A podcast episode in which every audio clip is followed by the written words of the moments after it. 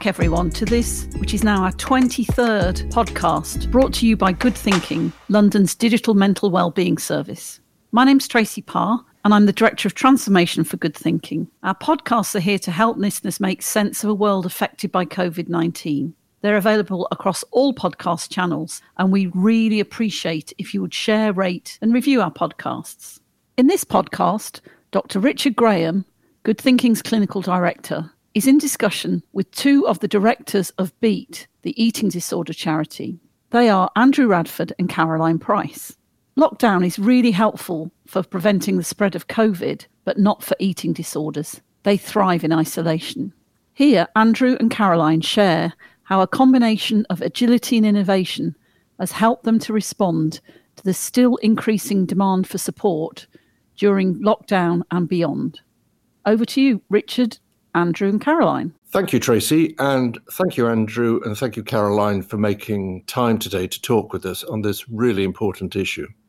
We're going to be talking about eating disorders at the time of COVID, but I guess for some people, they may not completely understand just how an eating disorder might impact on their lives or on the lives of those around them. Perhaps, Caroline, it would be good to ask you first how can we understand what an eating disorder is? So, eating disorders are a very complex mental illness, which is usually very misunderstood by the wider public. Perhaps people believe that anorexia is tied up around body image and perhaps that it's a choice, and it absolutely isn't. It's not within an individual's control. So, whether it's anorexia, bulimia, or binge eating disorder, the three main types of eating disorders, it's essentially an individual who is struggling psychologically to cope and will use an eating disorder as a coping mechanism. So it's usually an obsession around food, weight, or shape. And depending on the different diagnosis of the disordered eating, whether it be anorexia, which is restricting, bulimia can be restricting but also purging, and binge eating is at times restricting but eating excessive amounts of food in order to feel in control of what's happening within their life. Right. So, with those three categories that you've described, I guess restricting would be when somebody is trying to control or as the label says, really restrict the amount of food they take in? Yeah, that's right. It is a fear of gaining weight. So eating disorders are very complex, but they're within the different diagnosis categories. The, they can manifest in very different ways. So I think that adds to the uncertainty around why there's so much stigma around them and perhaps why they're not as well understood in mainstream media and the public eye. Yeah. Uh, the issue with bulimia you add is that in addition to restriction, there's something called purging. And presumably that's something about getting rid of the food or trying to reduce any possible weight gain. Yeah, absolutely. So that can be through self induced vomiting, use of laxatives, or for some people, um, an excessive use of exercise in order to burn off the calories that they've consumed that they now feel guilty about and, you know, fearing that they're going to gain weight. I think you're already pointing out how difficult some of those things might be for somebody who's in isolation or lockdown. And then finally, the last category of somebody who has a binge eating issue that they may restrict, but then at some point they find that difficult to manage and might then sort of eat excessively in a, well, I guess in a binge. Yeah, absolutely. An overwhelming compulsion to overeat. But again, public and media misconception might be that that's a willful control to want to eat too much, but actually it's really excessive and actually quite extreme and you know discomforting for the person who's doing it, but they're not able to control their actions. I think that's a really helpful point, and as you've made this in many ways already today that these are individuals who simply can't stop, whether it's restriction or that compulsion to sometimes almost eat everything in the fridge or in the cupboard or certainly on the plate, and, and that it's not simply about enjoying or satisfaction, it's a tormented state of not being able to stop. Yeah, absolutely. So you've outlined the particular challenges that somebody with an eating disorder might struggle with. I guess COVID has presented then particular additional challenges. Could you tell us something about any changes you've seen in terms of the demand upon your service? Yeah, so since February, we've seen a 73% increase in the number of contacts. So that's quite a stark increase, showing that people really do need support with their eating disorder, and they're all referencing coronavirus as being a, a, major concern for them, or indeed calls that we've taken from people who are calling on behalf of a loved one, so carers, parents, family members who are concerned So, COVID has definitely had an impact on not just those with an eating disorder, but also their family and friends who are concerned about the fact that we know eating disorders thrive in isolation and the coronavirus and the, the lockdown and the way that the world has been living for the last three months. It's just perfect climate for people to be able to be in isolation where they're not in contact with friends and family who might have been a coping mechanism to help keep normality and routine all the stockpiling that happened in the early days caused yeah. a lot of anxiety for people where they were not able to maybe access the foods that they felt comfortable eating as part of their meal plan. Yeah. It also meant that there was a lot of fear around should they be shielding because of perhaps, you know, it could be for people with an eating disorder that they need to shield because they may be more vulnerable because of their health, because of the medical side effects of having an eating disorder. So not wanting yeah. to go out and, and get the food that they need. And then for those that do use exercise as part of their recovery, not being able to go out and about and do what they normally would of the restrictions of lockdown caused a lot of stress and anxiety. So, therefore, feeding the eating disorder fears and thoughts that if they're not moving as frequently as they used to, yeah. they're going to gain weight. So, I mentioned before that exercise can be used as part of an eating disorder and that can be part of purging. But we do know yeah. that some people with an eating disorder exercise can become a healthy part of helping them with their well-being and their mental health. So it's not always a bad thing, but the fact that lockdown prevented people at times from exercising as frequently as they would have definitely caused them problems. And I think for us, what we're concerned quite a lot about is that our crisis contacts have doubled in the last three months. So showing that it's not just causing a bit of anxiety, it's actually pushing people to breaking point. Yes, yes. That's really helpful to hear just what a devastating impact it's had on so many lives in terms of their mental health. And I guess when they're calling, they are talking about the eating disorder, but I guess they're also talking about feelings of anxiety, perhaps even low mood, and perhaps even worse than that. Yeah, absolutely. So the eating disorder thoughts are so strong and overwhelming, and perhaps because they're not, for their circumstances, not able to access the treatment or the services that they were accessing before, or they're not finding the alternatives that are being offered to them as helpful. They're really struggling to cope with their recovery and sort of feeling that the eating disorder is taking over again. Yes. Perhaps at this point, Andrew, as the CEO of Beat and, and sort of overseeing all of the services that you offer, this inevitably has had a huge impact on your service and how you're coping with the demands on your service. Yes, as Caroline's described, the demand for the service has risen hugely and, as far as we can see, continues to rise. You know, each month we're reporting that demand has gone up uh, compared with you know, pre COVID even more. So it just looks like we're accelerating into a period of ever increasing demand for, for what we're doing. And of course, that's hugely worrying from the point of view of the people who are needing the services and a, a huge challenge for how we deal with it. And I suppose one silver lining to all of this is that there are certain things that we would do in a normal situation that we're no longer able to do. So, face to face training, which took quite a lot of our energies pre COVID, is of course now totally infeasible. And some of the other activities that we would have done uh, are not taking place. So, we've reassigned quite a lot of staff to focus more on supporting people directly through the helpline and its various activities there. So you know, we found ourselves in a position where it was really obvious what needed to be done, and that was make sure the helpline was as resilient as possible. And then we've used the staff that we've got, the resources that we've got, the, the sort of keenness of our volunteers, which has increased as well as, as part of this, to respond to it. And, and so far, while the demand's going up, we do seem to be sort of maintaining the standard of service that we were providing before COVID which means that about 80% of people who try to get hold of us at any one point can actually get through at the time. Gosh, that, that's fantastic, given the enormous sort of increase that so many people can still get that really rapid response from you. Yeah, it, it is brilliant that we can deliver that level of response. Of course, the, the concern is how long we can keep that going because uh, I, I, do worry for the, the well being of staff who are sort of dealing at that level of intensity all of the time. I mean, so far, they're responding incredibly well, really wanting to be part of it. But we have to keep an eye on the, the well being of the, the people who themselves are sort of facing this uh, increased intensity uh, of service provision day in, day out. One of the things I think you've both touched on, perhaps implicitly, is that as for many of us, being in lockdown has meant working from home, having to work in different ways.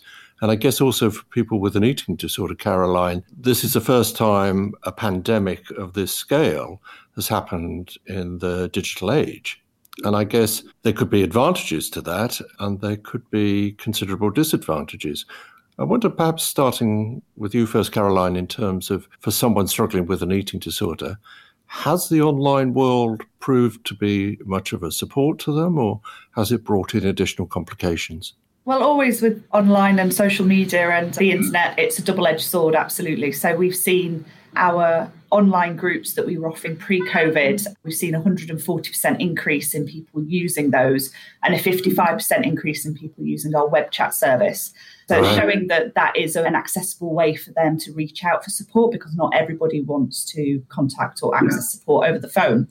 We used to run online groups in the evening every day of the week. And what we were hearing from our service users on the helpline was that you know they're struggling during the daytime that some of them have been furloughed some of them are working but they are missing that opportunity to connect with people who they know understand how yeah. they feel so not just their friends and family yeah. but just people who you know their peers so yeah. we launched the sanctuary online group which is available every day of the week monday to friday it's open 12 till 8 and on weekends and bank holidays it's open 4 till 8 so our helpline opening hours and what we're seeing is that there are people in there supporting one another, sharing advice and, and tips on how to cope, but also just a really lovely community of people who kind of empathizing one, with one another that they're not alone and what they're experiencing is happening to other people too. So that's really lovely to see. And that's really one of the great examples of how the internet and how online support can really benefit individuals. But on the flip side, we're also hearing that the constant news updates, you know, the constant death count, the constant guidance and advice from government that at times could, for some, feel like it's uh, contradictory or not clear. And yeah. that just really building the fear into those who have an eating disorder that they're concerned about their health and perhaps what will happen if they are unwell and they need to go into hospital, how that would impact on them and would they be able to cope with catching the virus? So, from that point of view, the internet's not been helpful, but we also know that the internet can be a dark place full of lots of poor quality information and yeah. can be susceptible to sites such as pro anorexia sites and individuals yeah, yeah. sharing tips on how to maintain the illness, which is not safe. So there are dangers there, but Beat ensures that we're always the search option that comes up top. Um, so we work very hard with Google Ads to ensure that if anyone is searching for support around eating disorders or you know any of the, the keywords around eating disorders, that Beat will come up as the first option, so that we're a reliable source of advice and guidance, and that it's a, then a very quick way to know how to access all of our support services. And we have a presence across the main social media sites such as Facebook, mm-hmm. Twitter, and Instagram. So if individuals are on there and they're seeing things that are very unhelpful and perhaps triggering, because yeah. is there as an alternative for them to be able to get access to good quality support and advice where they know it's safe. I was also thinking, Andrew, in terms of offering a service, it sounds like Beat has been working for some time in harnessing technology to use it to support people with eating disorders. And I just wondered whether, given all the changes that we're all dealing with in terms of different ways of working, whether you were already a step ahead in terms of embracing the way technology can give greater access. Yeah, I think we found ourselves in something of a fortunate position in that over the past four years, we've moved away from having a, a, single office in Norwich to having the helpline being based in Warrington and a small London office and a few home based workers. And because of that, we've moved strongly towards uh, using video conferencing and allowing people to work from home in a much more sort of flexible way. So on the day that the working from home recommendation came out, we all just started working from home and we seem to have responded to it very effectively. Even the helpline, where you'd expect the office was an essential part of it, they've just moved over and do everything from home, keep in touch with each other through various forms of uh, technology, and deal with safeguarding issues through using different channels. So, yeah, we hit the ground running. And then, of course, using the technology that we were already comfortable and familiar with to then look at the way we were providing the services. So, Caroline's mentioned things like the online groups, which we were already doing, but then looking at how we now, I suppose, take advantage of what's happened in terms of people's attitude to video conferencing. which before COVID, there was a lot of reluctance to using it. And now I think society as a whole has shifted very strongly to realizing it can be quite a positive experience.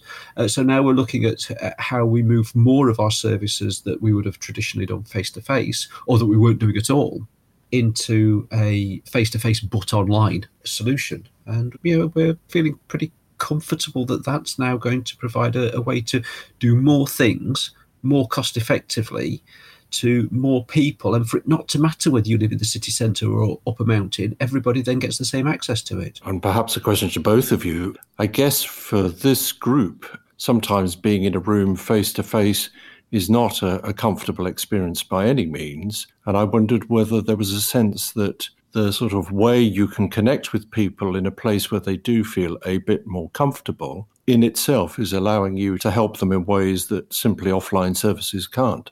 Absolutely. And all of our online support services, like our online groups, are moderated by a BEAT member of staff. So there's no way in which individuals can share triggering content or personal information. Um, it's a way of keeping it completely safe. And as we look to move services for those directly affected by an eating disorder online through Zoom, people having the option to choose not to have their camera on if they don't feel comfortable, yeah. but they're still able to see the facilitator uh, means that they are able to engage with the support service in a way like you suggested if it was face to face they may not turn up to that appointment. So there are definitely great benefits. And as andrew said taking advantage trying to see the positives in the darkness of all the hassle that's been caused by a pandemic that actually this is an opportunity to find new ways of working and thrive in this current environment. It's not just about survival for us. We want to be able to do more and be able to be of more assistance to our beneficiaries where we can it's a fantastic point you make that for someone who's, say, using Zoom, they've got the option of using chat or talking or having the video, the camera switched on. And that in itself is already empowering them to have more of an influence over the way that conversation might evolve. So that does sound like, I, I would guess, especially for this group, a really great opportunity, as you say, to kind of enable them to feel more comfortable, more in control as to how their therapy progresses. Andrew, it sounds in a way that you're the right service in the right place at the right time in terms of what you can offer those with eating disorders. But we also know that charities are struggling with a sort of perfect storm as well of massive increases in demand and also challenges in terms of funding. I wonder whether that's also something that Beat has had to engage with, that challenge yes, that that first week of sort of lockdown was a, an incredibly frightening time. We were looking at a, a million pound deficit in our uh, income. Gosh and it was a really sickening moment when we were looking at that. Now, very quickly, we used the furlough scheme. We reduced staff hours and pay unless they were working on the helpline. We reassigned people to focus on the things that were most effective. And then we cut the costs where, notably, on things that you couldn't do anyway. So we've taken most of the pain out of that. And then our funders have been remarkable, whether that's your average individual supporter who started doing challenge events for us despite lockdown, or whether it's the, the, the major donors like the, the lottery and City Bridge Trust and people like that who, who were giving us money to do very specific restricted things that were much harder to do under the current circumstances. And they've lifted the restriction and told us to spend it where we can have the greatest impact. And to see the donor community come out like that and say, no, we trust you to know what your people need most and what's going to be most effective. Please get on with it. So that helped enormously. So we've sort of resettled, if you like. So we are fortunate in the charity sector in that things are looking okay at the moment it's always going to be shaky because, of course, we've no idea how it's going to, to last. So just because the first two months of it have been okay doesn't mean that the next one's not going to be the scary prospect that we thought it might be. But while we can access the government uh, emergency mental health funds in the, the four nations, while we can sort of talk to donors who are now revisiting their strategies to refocus on COVID, we are providing an essential service, and people, for the time being, are getting behind us and uh, believing us and supporting us. So I think there's a lot of charities out there who are seriously struggling. And for now, providing that our people stay behind us, we're being enabled by our supporters to, to rise to the challenge. And it perhaps suggests that there might be an additional phrase added to the sort of stay at home, protect the NHS, etc., which might be support charities, because perhaps many people haven't realised the extent to which the charities are familiar with using technology and, and remote working, etc., to support their users this would be a really good time to make sure we don't lose all of that because of all the support you've been able to offer whilst the NHS has been protected to support those who are infected with COVID. So, really good message to, to get out there. Yeah, I mean, we are an incredibly cost effective service. And, you know, while the NHS is struggling with whether it's struggling to provide treatment or shifting the way it's providing treatment, or that it's an environment that people are increasingly reluctant to engage with because of their own anxieties. So there's, you know, in some places services are being restricted and some places they're not, but people perceive that they are. In other places, people simply don't want to engage with them. Whereas if you're engaging with Beat online or over the telephone, that's a, a safer place to be. And while it's no substitute for actual treatment, uh, yeah, we can keep people supported and reasonably healthy while they're sort of getting into a place where they can start treatment. Yes, and, and what I think you've also communicated very clearly as an organisation, you've been agile and very responsive in terms of how you adapt to whatever that next step is to ensure that the users of your services still have that prioritization and you will do everything you can to make sure their needs are met. Yes, I mean, I cannot praise the staff team highly enough. They have been so enthusiastic to get this right. Everybody we put on furlough was really disappointed not to be part of it. And then as soon as we brought people back from furlough, they've been hitting the ground running enthusiastically, delivering services, creating new ideas. Uh, it's been really amazing to see them all pull together. Well, that really does sound fantastic. But of course, we are possibly coming to the end of chapter one of the COVID story. So, going forwards for both of you, as lockdown eases, we face still uncertainty.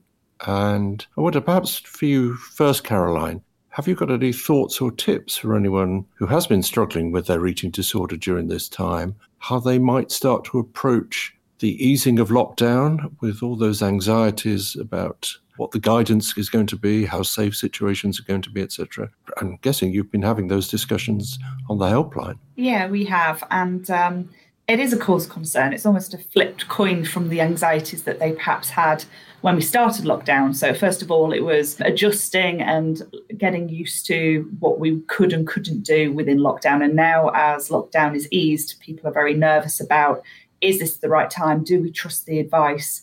But also now readjusting to being able to feel confident and comfortable to go back out and do their own shopping and, and whatever, you know, go back to work.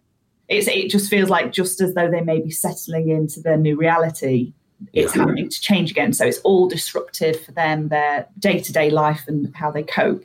What we would suggest on the helpline when people contact us is that they if they can, like I said before, eating disorders thrive in isolation. It's always best to try and find somebody, whether it's a friend or a family member, who's aware of what they're going through so that they can be there to support them through it. And if they are in a position where they feel that they can't share that with a close family or friend, and that perhaps for some people they're keeping their eating disorder to themselves and nobody knows, that is why Beat is there to support them so that they don't have to go through it alone and that they can get advice and support from us, whether it be through our fantastic website or being in direct contact with us on the helpline to talk through how they're coping. We're not a, a one off help service. We have service users return to us many times throughout their recovery because we know that recovery is not a simple linear process. It's tough and they have ups and downs and they need support with various aspects of life as they attempt to recover. And for a lot of people, the overwhelming theme that sticks in my mind is a lot of people have said,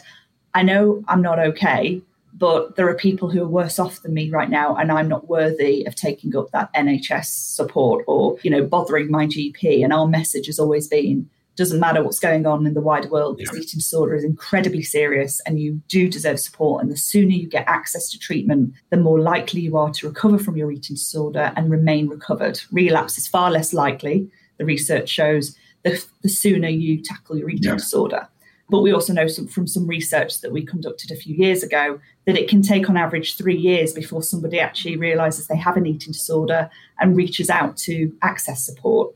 But we know that they need to get access to treatment before three years. So our role is to be there to encourage them to acknowledge that there is an issue and that they do deserve access to treatment and support. It sounds like a really helpful message, and I, I, still like the phrase that eating disorders thrive in isolation, and what a particular challenge this has been. Andrew, in terms of BEAT as an organization, are you thinking ahead as to how the changes that we're all going to be adjusting to, as Caroline was describing, is going to lead to further changes in your organization? Yes, there's no way that we're going to get back to the same normal as we left behind three months ago, is there? So, from a staffing point of view, you know, there's been a lot of positives that we've learned about working from home and working remotely, and we want to make sure that we take the best of that and keep it while making sure that people can access the things that they like most about the old style of working. So we're expecting to sort of totally recast the way that we work together. And then, of course, the way that we provide our services. We had a business model before this happened that was very much split between uh, things that happened remotely and things that happened face to face. And anything that we plan for the future that needs to take place face to face needs to have a fallback position of not taking place face to face.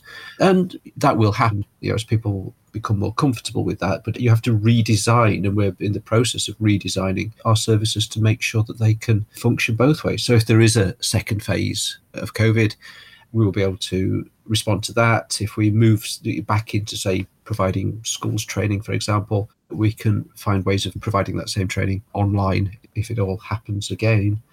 So yeah, we're looking into an unknown, aren't we? we? We don't know how long it's going to last. We don't know how many sort of repeat spikes we're going to get. I think we can be confident that whatever happens, anxiety levels are going to stay high or perhaps go even higher, and therefore we need to be ready for it. So, you know, it's interesting times, and interesting times aren't always what you want to live through, but so far we are preparing for those future interesting times. Indeed. It is the traditional Chinese curse, isn't it? That may you live in interesting times. And yet, what comes across is both a recognition that you're sort of listening and responding to what your users need, but recognizing that the need is growing, irrespective of any second wave or spike, as you put it, and so, whatever any of us are doing now, we have to keep in mind efficiencies, abilities to scale, and make sure we can help as many people as possible given the context we're in. So that powerfully comes together. And I think, if I'm correct in detecting this, Andrew, there's almost a bit of excitement about being able to do more in better ways. It, it's not just bad news, it's opportunity as well. Well, we're always going to want to rise to that challenge and do more things for our people. And far sooner we were doing it in happier circumstances, but uh, you can only take the circumstances that are provided to you. And uh, sort of sitting down with people remotely and working through new ideas and bashing ideas around over Zoom and then implementing them is really inspiring. So, you know, while we stay healthy and things start, you know, looking up for everybody, it can have its. Uh, there's a silver lining. Let's put it that way. It's a yeah, big, yeah, dark, yeah, nasty cloud, but there is a, a silver lining. Yeah. Well, thank you both so much for sort of taking the time to tell us all about these insights and new ways of working that you've been able to put in place at speed. And I, I would guess how many people with eating disorders are very grateful that you're there. I think it's at this point in the podcast, though, where we try to in some way sort of thank those we've been talking to by giving you a bit of a thought experiment that might sort of allow you a bit of respite from these huge demands that you've been struggling with. And that's to present you with an idea of going into lockdown, but with some knowledge, some foresight that you could organize how you did that. And particularly that you could take three famous or prominent people into lockdown with you. And we'll, we'll ignore social distancing. We'll allow you to get together with some people that you might have wanted somewhere in the back of your mind to have spent time with if you could have. So perhaps, Caroline, could I ask you first?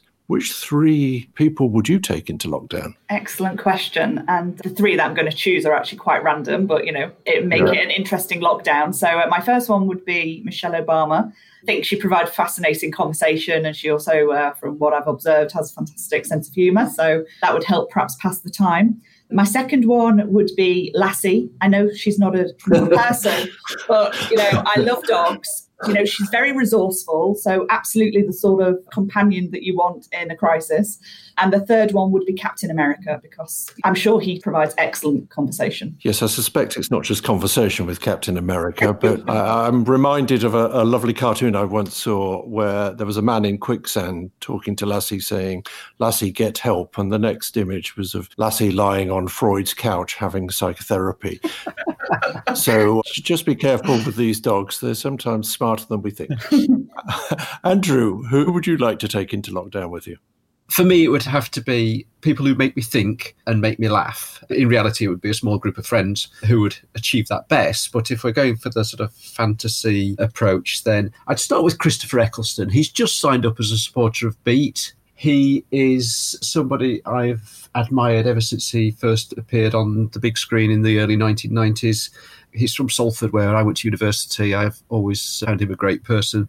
And then I think I'd accompany him with David Mitchell because he is thoughtful and funny. And if we're in Fantasyland, I'm going to bring Linda Smith back because I think she's the funniest person I've ever heard. And it was very sad when we lost her a few years ago. That's a very nice thought and, and a reminder for anybody who doesn't know of Linda Smith's contribution to the world of comedy. What a fantastic personality and mind. We, as you say, we, we sadly did lose too soon but yes, yeah, some real sort of intellectual and talented sort of substance in there with you to presumably feed your mind and keep it sort of occupied during some of the strains of lockdown. So that's a, that's a really nice combination. But I think uh, especially to be reminded of Linda Smith.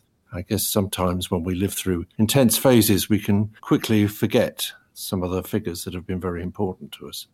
Well, you've got some very interesting combinations of figures, if, if Lassie uh, counts as a figure. You're allowed to take a book or some music, a film, even a recording of an event. Some people have chosen sporting events to have on their phone or tablet to take with them.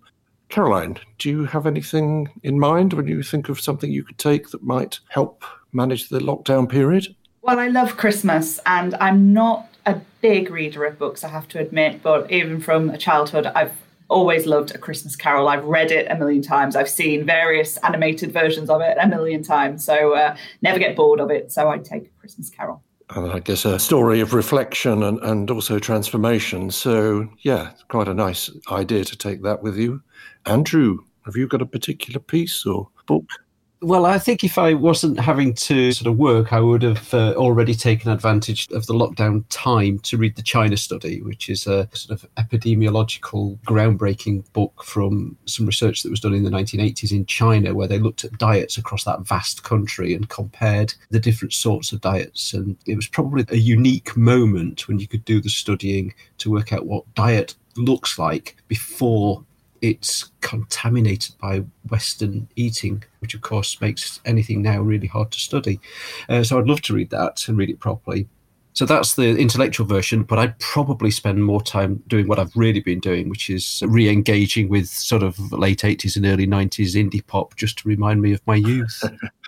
Are there any particular band or, or a record that would sort of tick that box?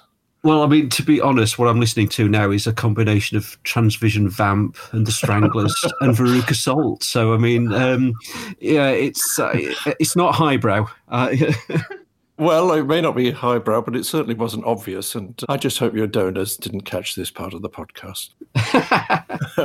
Finally, you're allowed a luxury. And again, with this sort of combination of personalities and, and, and, having something to, to read or listen to. What else would sweeten the pill of lockdown? Caroline. I went actually quite low, uh, kind of low luxury, assuming that it might be more desert islands as opposed to just in lockdown. But I am addicted to tea. I think I wouldn't cope in any crisis uh-huh. without a good old, you know, English tea. So yeah, that would be my luxury to make sure I always had access to that. Gets me through anything. And that's a breakfast tea or Earl Grey or breakfast tea. Yeah, that, that's a smart choice. Andrew, I hardly dare ask, having heard of Transvision Vamp for the first time for a few years, what your luxury might be. Well, I think I'm going to give you an insight into what our leadership meetings are like at Beat now, because my luxury would be coffee. so Caroline says tea, I'm going coffee. So it would be a supply of good coffee and a, a proper stovetop coffee maker. That would probably keep me happy for quite a long time. Okay, so the two of you have really gone down a sort of caffeine route, really, which I think, given the nature of your work, might be unadvisable at one level, but given the demands upon you, sounds like a smart move. So let's make sure there's plenty of tea and coffee for you both to get you through. Well, thank you so much for sharing so many insights into what is happening for those that are struggling with an eating disorder during COVID, but also, as you say, Andrew, the silver lining of how we can respond and actually do some things differently and better that might make for a better service in the future. So thank you so much. And thank you for all the extraordinary support you're offering many around the country. Thank you for having us on. Thank you.